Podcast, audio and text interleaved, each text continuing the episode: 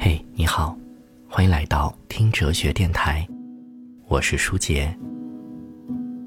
今天我们来分享一篇文章，索罗的《真正的智者不会沉溺于绝望中》。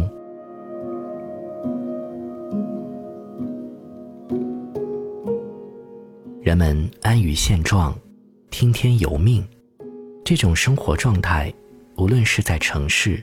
亦或是在乡村，都弥漫着深深的绝望。即使锦衣华服，用蛇皮或者貂皮来武装自己，这也只是于绝望中寻求一丝安慰而已。很多人都热衷于游戏或者娱乐，这也是一种发泄，不是放松。真正的智者是不会沉溺于绝望之中的。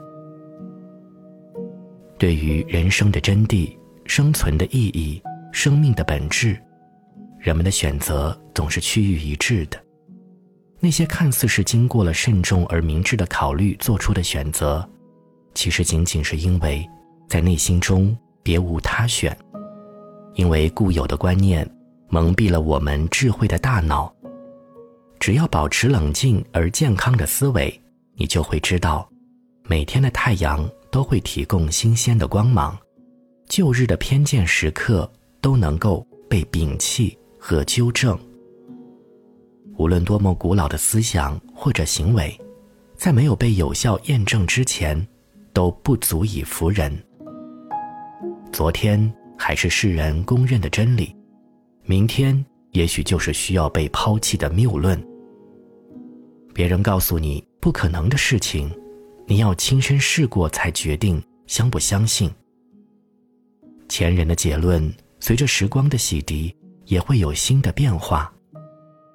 古人在经历了漫长的黑暗之后才明白，只要保持燃料，燃烧就可以维持，而今人却可以让燃料煮沸的那锅热水，带你像飞鸟一样在天空翱翔。年龄和经验。不足以给人带来优势，即使是生活的智者，他能够从生活中获得多少真正宝贵的东西，依然值得人们怀疑。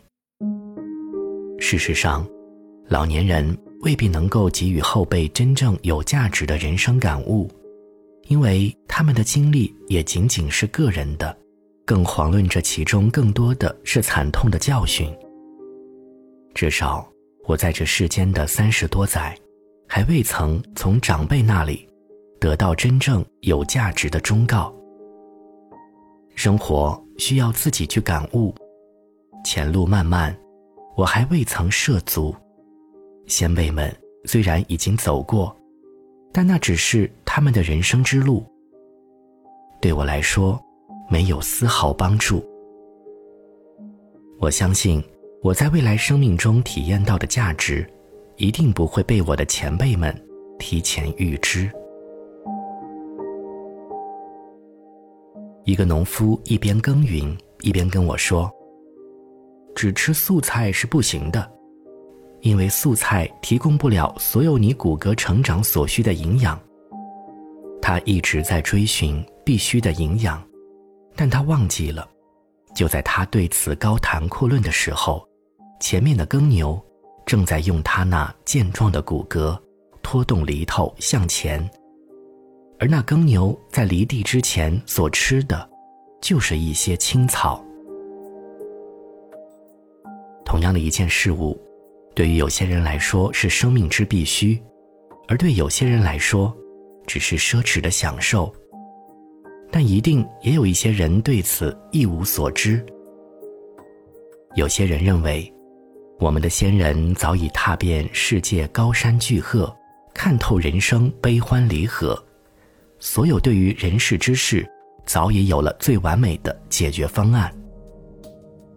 就像伊芙琳所说的：“智慧的所罗门早已明示树木间最适当的距离。”罗马政府也对人们可以进入邻居的庭院拾获橡子的频率，以及邻居可以获得的份额。做出了明确的规定。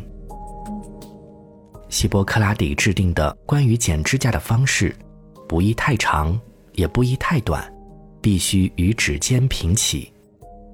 这些陈词滥调真让人生厌，但被很多人视为生命的真谛。事实上，一个人的潜能是无穷的，是无法衡量的。任何经历都只是万千可能中的一种。我们不能够用过去的成立来衡量未知的领域。无论你正处在何种艰难困苦，不要烦恼，我的孩子。谁能评判你未曾触及的事情呢？我们可以用很多方式来体验别样的人生。太阳在给予我的豆子成长的能量的同时，也会照耀太阳系内跟我们一样的星球。仅此一点，就能够纠正我们多少谬误。然而，正在除草的我，却没能意识到这一点。夜空的繁星闪耀着光芒，苍茫的宇宙中有万物在生长。生命就如同这宇宙一样，变幻无常，谁也不能够预测他人的未来。我们本应该在一定的时光里经历所有的时代。是的，甚至经历所有时代中的所有世界。